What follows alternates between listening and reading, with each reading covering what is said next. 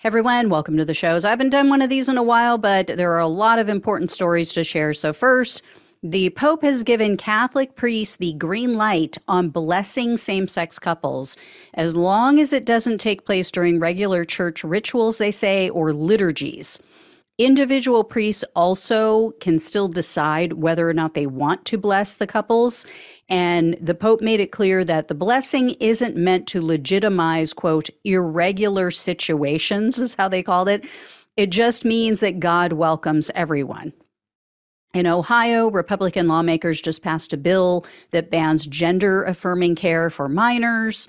Uh, the law bans hormone therapy, puberty blockers, and gender reassignment surgery for people under 18 because, you know, parental rights. Um, and it also prohibits transgender girls from playing on female sports teams in high school and college. The Biden Transportation Department has now fined Southwest Airline $140 million for the 2022 Christmas travel debacle.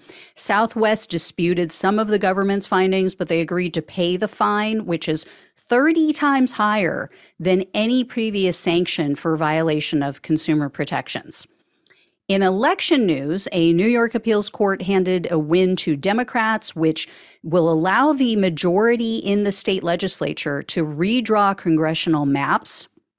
That change could give Democrats a majority in the U.S. House of Representatives in the 2024 election.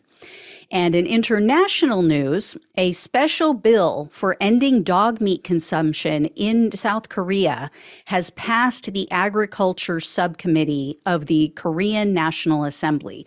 So the brutal dog meat trade in South Korea is one step closer to being outlawed. So, some good news today. Hope you all enjoyed the quickie. Thank you all so much. Love you all. Take care. Talk with you soon.